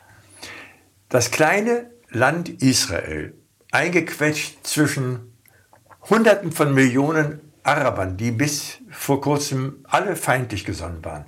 Das kleine Volk Israel, der, der Juden in Israel bringt jedes Jahr mehr Start-up-Companies sozusagen ans Netz als ganz Europa zusammen. Hm. Ich glaube, die Gesamtzahl der Start-up-Companies, also in absoluten Zahlen, nicht relativ, in absoluten Zahlen, ist nach den USA an zweiter Stelle. Und wenn man sich dann nochmal, also ich habe schon gesagt, so vergleichbar so groß wie Brandenburg. Ja. Wobei aber, muss man auch noch dazu sagen, ein Großteil des Landes Wüste ist. Ein sehr großer Teil. Also alles, was quasi südlich von Jerusalem ist, äh, bis hin nach Eilat, ist im Prinzip Wüste. Wüstenei sehr attraktiv, kann man nicht anders sagen, sehr fotogen. Aber wenn man zum Toten Meer fährt, ähm, äh, das Tote Meer im wahrsten Sinne des Wortes ist ein totes Meer. Der Wasserstand sinkt immer weiter und das Wasser wird immer salziger. Und äh, ringsherum alles nur Wüste und Felsen, äh, sehr attraktiv. Über die Jahrtausende hat sich die Landschaft entwickelt. Äh, und das fruchtbar, der fruchtbare Teil Israels ist, ich vermute mal, von der Gesamtfläche weniger als die Hälfte. Ich muss es direkt mal ähm, überprüfen. Das war übrigens mein allererster Eindruck von, von, von, von, von Israel, als ich nach Jerusalem fuhr, von Kairo kommend. Mhm. Da fuhr ich durch die Wüste mit dem Bus, kam an die Grenze und alles war grün. Mhm. Von einem Moment zum, von einem Meter zum anderen war alles grün. Die Israelis ja. haben es verstanden, die Wüste urbar zu machen. Und deswegen sind sie auch für die Zukunft so wichtig, der, der Entwicklungshilfe. Sie können auch Wüsten in anderen Ländern urbar machen. Sie werden in zunehmendem Maße auch übrigens mit Kooperationsprojekten mit Deutschland mit ins Boot geholt, wenn es darum geht, äh, landwirtschaftliche Entwicklungshilfe für afrikanische Länder äh, zu ermöglichen. Ich glaube, sogar in China haben sie Beziehungen. Das, das weiß ich nicht. Äh, ich, will's, ich kann es mir aber vorstellen. Mhm. Also sind immer sehr aufgeweckte Menschen. Und äh, ich will das eben noch schnell an der Stelle unterbringen. Ich sagte, bis vor kurzem waren alle arabischen Länder eigentlich feindliche Nachbarn. Auch das hat sich ja nach 73 Jahren der Staatsgründung inzwischen so geändert, dass jetzt vor kurzem gab es die Raketenangriffe aus dem Gazastreifen auf Israel. Mhm. Keineswegs die arabischen Staaten das toll fanden, sondern sogar die Hamas dafür kritisiert haben. Das heißt, Israel ist im Moment in einer Phase, wo es nicht nur mit Ägypten und Jordanien einen Friedensvertrag hat, sondern inzwischen eben auch Friedensabkommen mit Bahrain, mit den Vereinigten Arabischen Emiraten, mit dem Sudan, mit Marokko. Und andere Staaten sind sozusagen auf dem Wege dahin, die Beziehung zu Israel zu normalisieren. Und das ist gerade in den letzten ein, zwei Jahren passiert. Ne? In den also letzten Monaten. In den letzten Monaten. Und, und warum? Weil sie einen gemeinsamen Gegner haben, nämlich den Iran. Hm. Die Staaten äh, des Nahen und Mittleren Ostens haben erkannt, es gibt den Iran, der in zunehmendem Maße bedauerlicherweise zusammen mit der Türkei versucht, die Oberhand zu gewinnen. Und da ist Israel nicht nur in größter Not und Gefahr, sondern da sind auch die anderen arabischen Staaten in größter Not und Gefahr und die verbünden sich mit Israel. Heute gibt es kluge Menschen, die sagen, Israel beschützt die arabischen Nachbarn. Hm. Jochen, wir werden nicht, also wir müssten so viel sprechen und wir sprechen ja auch ständig. Ähm, und wir beide wissen und bitte auch an Milde an, an, die, an die Zuhörer, dass es nicht möglich ist, umfassend äh, den Nahen Osten in einem Podcast-Interview von, von äh, 300 Minuten zu erklären. Das ist halt einfach nicht möglich. Also man kann einfach nur ein paar Themen anreißen. Äh, aber Du hast ja schon ein paar Mal die Deutsch-Israelische Gesellschaft, deren Mitglied ja ich auch bin. Und bin ja auch du bist nicht nur Mitglied, du bist sogar stellvertretender Vorsitzender. Ach ja, richtig. Ja, nee. Und da bist du auch ein bisschen mit Schuld übrigens. Ne? Weil Stimmt. Da, das klang erst wie eine Ehre, aber ich habe dann auch verstanden, äh, da, da, ist auch richtig Arbeit dran und wir haben auch viel zu tun. Und gerade in Brandenburg... Ähm, ja, ich sag mal, da sind auch Strukturen, die wir erstmal aufbauen müssen. Wir haben wirklich viel zu tun. Wir haben ganz viel zu tun. Äh, und insofern sind wir auch dankbar für Helfer und Unterstützer. Also wer, wer, wem das Thema am Herzen liegt, und ich glaube, da gibt es ganz viele, äh, freuen wir uns auch auf. Äh also ich glaube, insgesamt gesehen gibt es in der Bevölkerung auch Brandenburgs sehr viele Menschen, die zu Israel eine positive Meinung ja, haben. Ja, das glaube ich auch. Das erlebe ich auch. Äh, es gibt sicherlich auch andere, aber an die wenden wir uns ja gar nicht in erster Linie, sondern wir wollen ja zunächst mal die erreichen, die eine positive Einstell Grundeinstellung haben. Ich kann übrigens jedem nur empfehlen, sobald es wieder möglich ist, und es fängt ja gerade an, nach Israel mal zu reisen. Da halte ich es mit dem amerikanischen, mit der amerikanischen Redewendung, you have got to see it to believe it. Du musst das einfach mal sehen. Und wenn man mal erlebt, auf wie kleinem Raum Israel Großartiges vollbringt, dann bekommt man mit großer Bewunderung und Hochachtung zurück und wird äh, zu einem Fan dieses Landes. Man muss kein Fan eines jeden Israelis sein, weil die noch nicht mal untereinander Fans sind. es gibt keine streitbarere Kultur der Welt als die jüdische Kultur, wenn man so will. Mhm. Man sagt dann zwei Juden, drei Meinungen. Äh, und wenn du in der Knesset im israelischen Parlament bist, dann gibt es dort gegenseitige Beschimpfungen davon, äh, die würden in dem Deutschen Bundestag äh, Raumverbot, Lokalverbot bekommen. Mhm. Die beschimpfen sich gegenseitig und so wenige wie es sind. Aber in Grundsatzfragen sind sie immer einig. Und das ist das Tolle an Israel. Die Grundsatzfrage Nummer eins ist natürlich die Sicherheit. Ja. Und die Grundsatzfrage Nummer zwei ist Friede. Mhm. Es gibt wahrscheinlich kein Volk der Erde, das mehr Friedenssehnsucht hat. Seit Gründung des Staates Israel, seit dem 14. Mai 1948, befindet sich Israel im Kriegszustand. In Israel werden Kindergeburtstage unter Polizeischutz durchgeführt. Es gibt immer noch Kriegszustand mit den Nachbarländern, mit Ausnahme derer, die jetzt mit Israel einen Friedensvertrag machen. Und dieser Kriegszustand führt dazu, dass Israel immer in einer Hab-Acht-Position sich befindet. Und wenn über Nacht ein Angriff von irgendeinem Land der Welt käme, wäre die israelische Raketenabwehr äh, sozusagen äh, aktiv, sofort dabei. Und ein gravierender militärischer Fehler könnte bedeuten, dass dieses kleine Land vernichtet würde. Und deshalb sind diese äh, Fragen der Sicherheit von im wahrsten Sinne des Wortes elementarer existenzieller Bedeutung. Zweiter Punkt, Frieden, Friedenssicherung.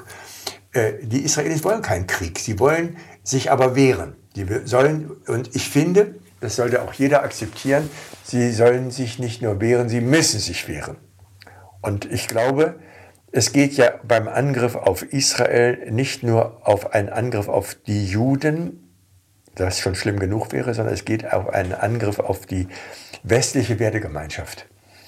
Die westliche Wertegemeinschaft wird im Nahen Osten durch Israel verkörpert.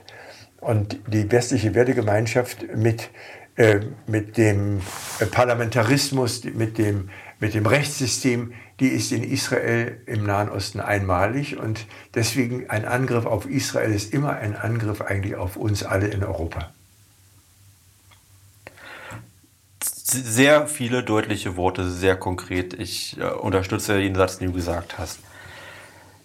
Das sind jetzt wirklich ein paar einfache Sätze gewesen, um mal ein paar Weiten zusammenzufassen. Finde ich, finde ich auch wichtig, dass man es einfach mal betont. Erläutern könnten wir es nochmal bei nächster Gelegenheit. Dazu laden wir auch, auch dann ein. Äh, eine Sache würde ich aber dir unbedingt noch ansprechen wollen. Und zwar, äh, das ist halt auch das, das große Oranienburger Projekt, wo ich auch ein bisschen stolz drauf bin, nämlich den March of the Living. Den hat ähm, 2019 das erste Mal mit Oranienburger Beteiligung gegeben. Und ähm, das war deswegen etwas Besonderes, weil, also ich bin mir nicht sicher, ob die Geschichte ganz war. Als Deutsche haben sich vorher schon dran beteiligt, aber es gab äh, noch nie vorher eine Delegation von deutschen Nichtjuden. In, mindestens in der Größenordnung. Und ähm, angefangen hat alles, ich habe mir sogar noch eine alte E-Mail gefunden, am 2.9.2018 habe ich das erste Dokument gehabt, September 2018. Im April 2019 war dann die Reise. Also da ist ein halbes Jahr vergangen zwischen, ich sag mal, dem ersten Mal, dass wir die Idee irgendwie ausgetauscht haben, beziehungsweise du hast mich damit überfallen, ähm, im Sinne von Think Big. Und äh, ich, ich also ich, du hast das auch mit so einer Ausstrahlung. Irgendwie bist du so auf mich zugekommen, dass du dachtest, okay, gut, wenn er sich da so sicher ist, dass das alles funktionieren wird, na dann, dann bin ich mir jetzt auch sicher. Und äh, ich, ich kann dir also auch rückblickend gar nicht sagen, was das für ein Gänsehautgefühl ähm, war. Also dieser eine Moment, ähm, der hat das, äh, trägt das nochmal für mich zusammen. Wir sind dann angekommen nach der Reise in Oranienburg wieder, vier Busse voll mit Schülern.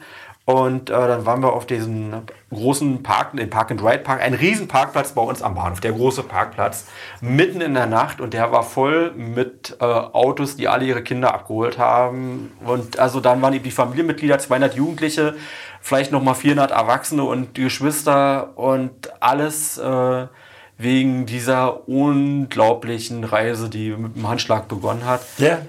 Kannst du mal erklären, ja. was der March of the Living ist? Warum haben wir das gemacht? Okay, diesen March of the Living, das ist eine amerikanische Vereinigung, Marsch der Lebenden, die sich jedes Jahr zum Yom HaShoah, den auf Deutsch heißt das eigentlich Holocaust-Tag, äh, treffen in äh, Auschwitz, um nochmal den Weg, den die damaligen jüdischen Gefangenen gehen mussten, nachzuvollziehen. An diesem March of the Living, organisiert von amerikanischen Juden, durften keine Nichtjuden teilnehmen, schon mal gar nicht aus Deutschland. Mhm. Wobei ich äh, auch da wieder eine merkwürdige Schizophrenie feststellte. Diese Schizophrenie, die es auch in Israel gibt, dass ein völlig unverständlicher Unterschied gemacht wird zwischen Deutschland und Österreich. Die Österreicher waren schon vor den Deutschen dabei. Da gibt es eine Organisation, MORA, March of Remembrance and Hope, die schon vorher mit Moral ist übrigens noch das Wort äh, Lehrerin im Hebräischen. Das ist ein Wortspiel. Ja, ja. Mhm. Das ist, ich, ich wusste das nicht, ich wusste nur, dass es auch eine eigene Bedeutung hat. Mhm. So, ich kann ja die kleine Geschichte kurz erzählen. Ich war vor vielen, vielen, vielen Jahren am Yom HaShoah in Israel mit dem deutschen Botschafter war ich zusammen beim israelischen Parlamentspräsidenten. Und bei der Verabschiedung sagte der Parlamentspräsident, dann sehen wir uns ja heute Abend bei der, bei der Feierstunde. Daraufhin sagt der deutsche Botschafter, Herr Präsident, der deutsche Botschafter ist der einzige Botschafter, der dazu nicht eingeladen wird. Wegen der Vergangenheit. Ja, ist klar, ja. Hm? Da sagt der Parlamentspräsident, Moment mal, der Österreicher ist aber da. Ja, sagte der deutsche Botschafter, der das wusste, sagte ja, aber wir beklagen das sehr, wir sind nicht eingeladen, aber da wir es verstehen müssen, werden wir natürlich auch nicht Protest einlegen. Da sagte der Parlamentspräsident zum Botschafter, ich lade Sie für heute Abend ein. Da sagte er, Herr Präsident, das können wir so nicht machen, das muss schon einen offiziellen Weg geben. Dann sagt er zu mir, ich war Bundestagsabgeordneter, Herr Falke, ich lade Sie ein. Da sagt der Botschafter zu mir, dann vertreten Sie heute Abend die Bundesrepublik Deutschland beim Holocaust-Gedenktag. Und seitdem, soweit ich gehört habe, wird auch der deutsche Botschafter jährlich eingeladen. Das heißt, die differenzieren ist, zwischen es, Deutschland und Österreich. Das klingt so simpel, aber das war ein riesiger Akt. Ne? Natürlich, natürlich. Ich habe mich unglaublich gefühlt, mhm. äh, als ich dann tatsächlich, wenn du so willst, diesen Schritt gehen durfte. Mhm. Ich war, saß dann in der ersten Reihe als Repräsentant Deutschlands bei einer Trauerfeier, zu der normalerweise Deutsche nicht eingeladen werden. Und so war das eben auch bei dem. Darf ich ganz kurz unterbrechen, weil mein Vater hat mir ähnliche Geschichten auch in Sachsen-Norden gehört. Zum Beispiel auch mit unseren äh, niederländischen äh, Partnern. Also da haben wir ja auch enge Beziehungen. Und das war auch eine, eine ganz, ganz große Ehre, dass er irgendwann überhaupt nur dabei sein durfte. Irgendwann durfte er sogar in der ersten Reihe mitsitzen und am am Ende seiner Amtszeit durfte er sogar einmal die Festrede halten. Ach ja. Und das, das, ist, das ist sehr bezeichnend irgendwie für den Weg, wie man auch üben musste, aufeinander zuzugehen. Das, ist, das ist alles keine Selbstverständlichkeit. Das waren sehr, alles Gänsehautmomente. Sehr bewegend und im Nachhinein sehr schwer zu erklären. Aber man muss diese einzelnen Schritte vielleicht miterlebt haben. Ja. Ich will damit nicht sagen, dass, dass man dann klüger oder weiser ist, aber man hat einfach mehr Erfahrung und um nochmal zu dem Motto zurückzukommen, wenn man das alles so erlebt, dann macht man sich nicht mehr an so Kleinigkeiten aufhalten. Jetzt so, warst du beim Yom HaShoah. Ich kam, mhm. ja, ja, ich kam zum äh, äh, zum äh, Alexander Leseke aus folgendem Grund. Ich bin zugleich Deutschlanddirektor eines anderen Vereins, der heißt Remembrance Forum. Mhm. Remembrance Forum heißt äh, ein Forum für die Erinnerung, damit das, was geschehen ist, nicht nochmal passiert. So, und dieses Remembrance Forum ist Partner von dem amerikanischen Verein March of the Living. Mhm. Remembrance Forum gibt es nicht nur in Deutschland, gibt es in vielen europäischen Staaten. Und im Zusammenhang damit wurde ich dann gebeten, eine deutsche Delegation zusammenzustellen, die dann auch den Segen in Anführungszeichen bekam von der amerikanischen Organisation. Denn das war tatsächlich die erste Delegation aus Deutschland, ohne, äh, wo auch Nichtjuden dabei waren. Mhm. Und insofern hat diese Oranienburger Delegation, äh, die im Grunde genommen du zusammengestellt hast, ich habe ein bisschen da vielleicht Unterstützung geben können, aber zusammen mit, mit den äh, Schulleitungen der Oranienburger Schulen, die ja alle Schulen gegen Rassismus sind.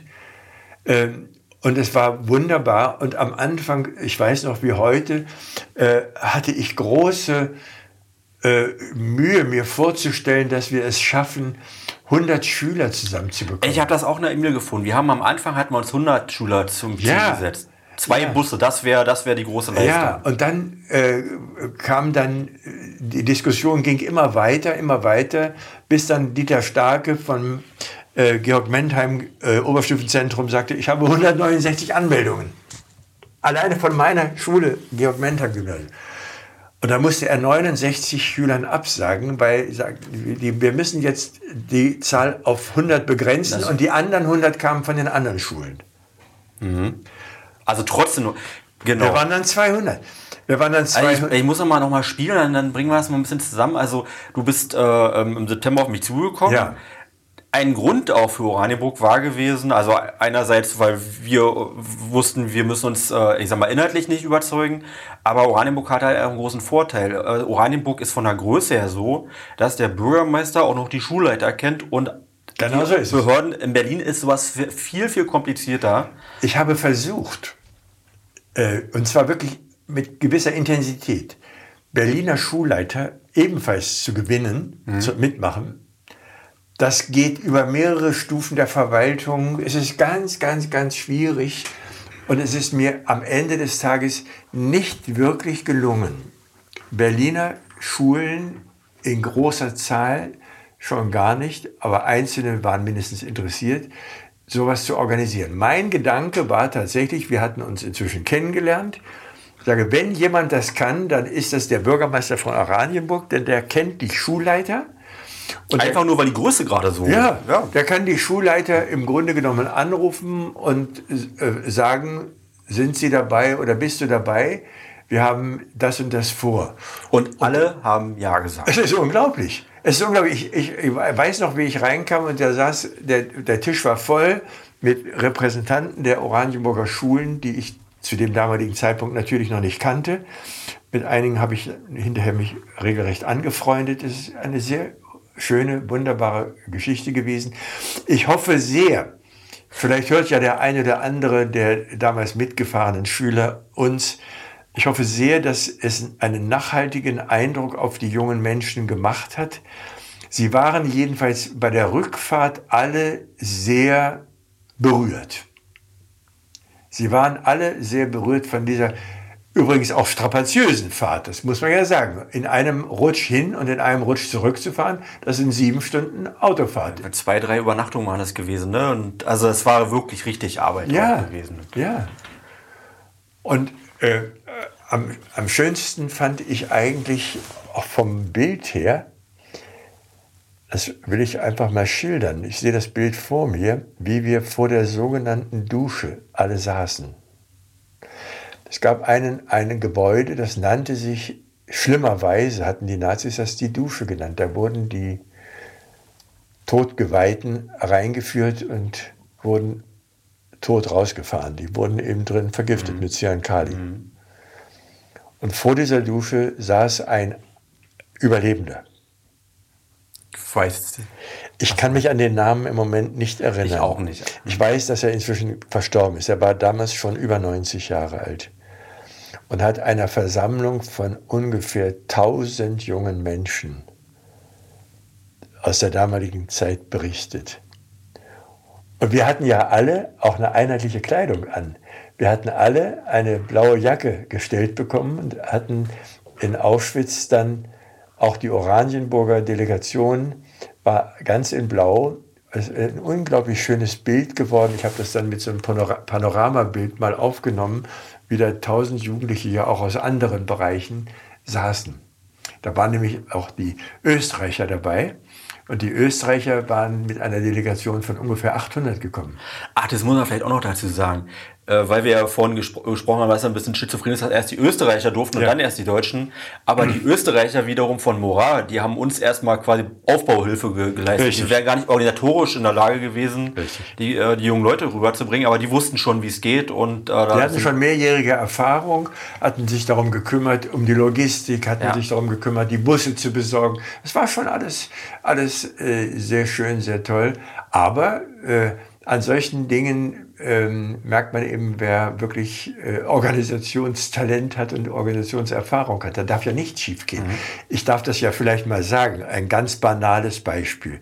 Wenn, wenn, wenn vier Busse hintereinander herfahren, sind das 200 Menschen.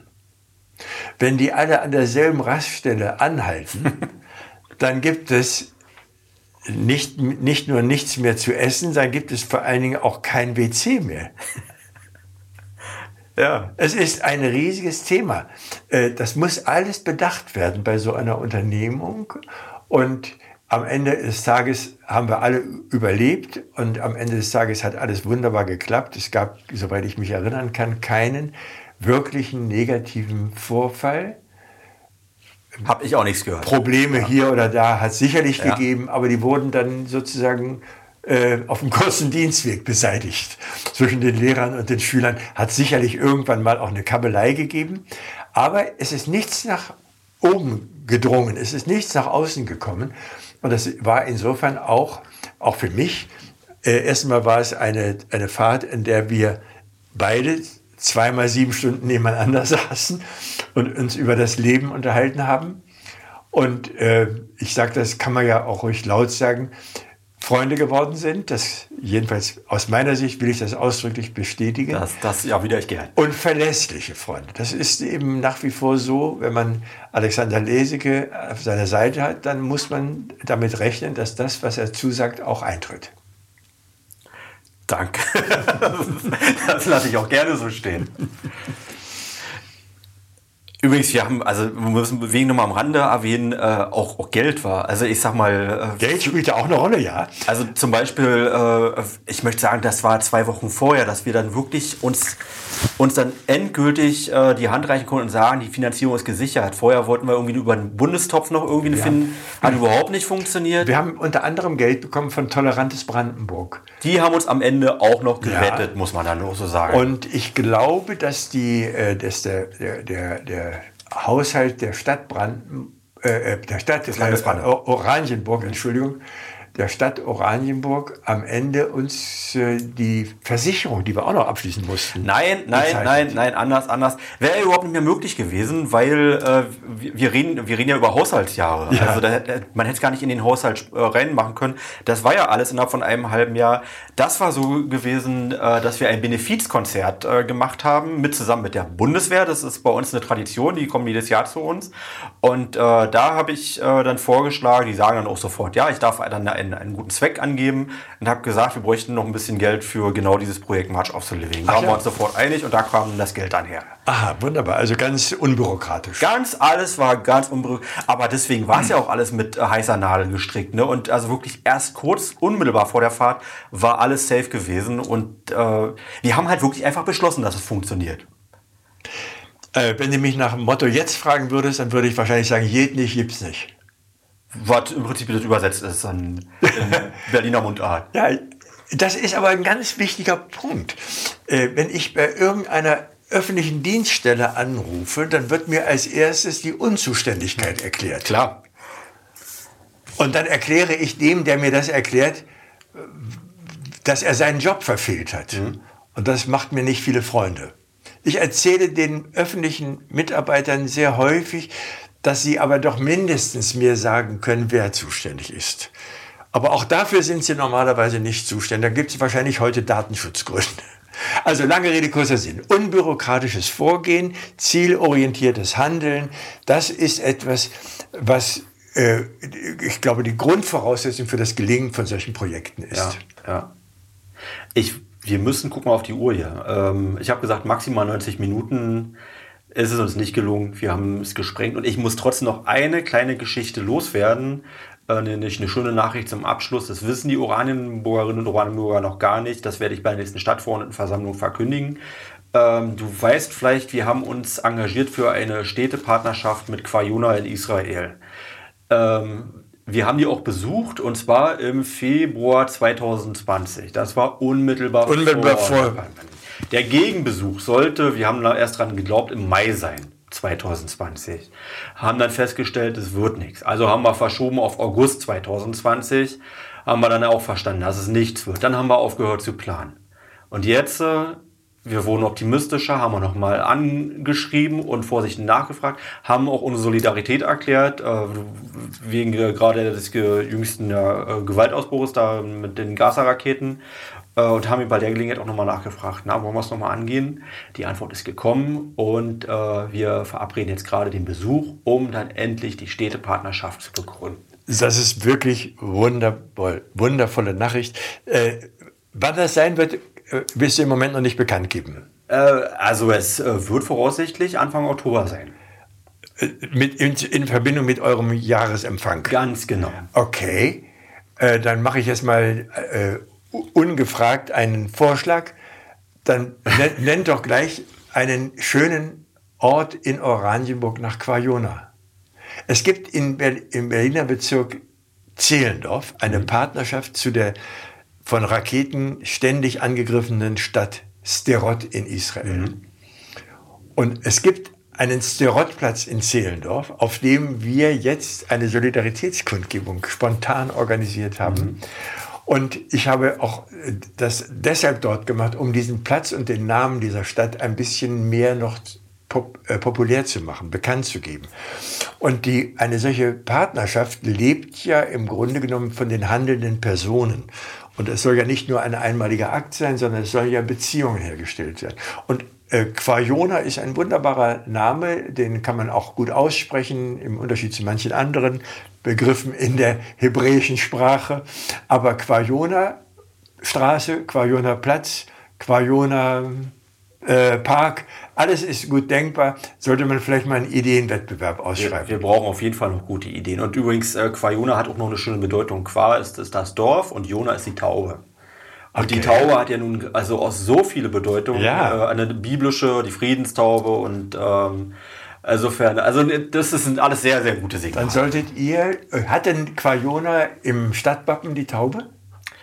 Ähm, ich, ja. Das, das wäre ja naheliegend, mhm. Ja, wunderbar. Das, das wäre sehr schön. Hab, gibt es in Oranienburg so etwas äh, wie eine, eine Gemeinschaft von Städtepartnerschaften oder gibt es gibt das sicherlich mehrere? Ja, mehrere Städtepartnerschaften und wir werden übrigens auch alle anderen Städtepartner auch einladen äh, weil wir eigentlich auch im letzten Jahr äh, 20 Jahre mit Fürth, wenn ich es so halbwegs richtig ausgesprochen habe, in den Niederlanden. Ach so, ich, dachte, ich hatte gedacht mit dem. Nee, nee, nicht, nicht mit, äh, Bayern. Franken. Frank. Entschuldigung, Entschuldigung. Das war was ganz anderes. Ähm, und 30 Jahre Städtepartnerschaft mit Hamm, da wo der zugeteilt wird. Ja ähm, feiern wollten. Das war der Plan für 2020. Wir haben jetzt überlegt, äh, kann ich mal ein bisschen aus dem Nähplästchen plaudern, bevor wir wirklich auf den Knopf drücken, ähm, ob wir jetzt in diesem Jahr vielleicht irgendwie eine Städtepartnerschaft unter dem Motto Corona machen, irgendwie um das noch ähm, aufzuarbeiten und zu Würde nochmal zu gedenken. Aber wir haben mal gesagt, wahrscheinlich ist es genau das, was man in diesem Jahr am wenigsten haben möchte. Think positive. Genau. Und dann haben wir gesagt, also das, das äh, holen wir jetzt nach. Dann feiern wir den 21. und den 31. und die neue Begründung der Städtepartnerschaft mit Quajona. Und jetzt muss nur noch alles gut gehen. Und das wird doch alles gut gehen. Und so gehen wir jetzt auseinander und dann sehen wir uns. Wunderbar. Wunderbar. Also ein wunderbarer Abschluss eines wunderbaren Gesprächs. Nicht wahr? Das habe ich mir zum Schluss aufgehoben. Danke, Jochen. Äh, wir hätten länger reden können müssen Wunderbar. und wir werden noch öfter reden. Und beim nächsten Mal laden wir auch ein, dass wir uns mal persönlich auch mit unseren Zuhörern auch treffen. Da gibt es genau. bestimmt eine Gelegenheit. Wer interessiert ist am Thema, darf mit uns Kontakt aufnehmen. Da sind wir sehr dankbar für und wir laden auch alle herzlich ein, ähm, bei uns mitzumachen. Also alles Gute und bis bald. Tschüss.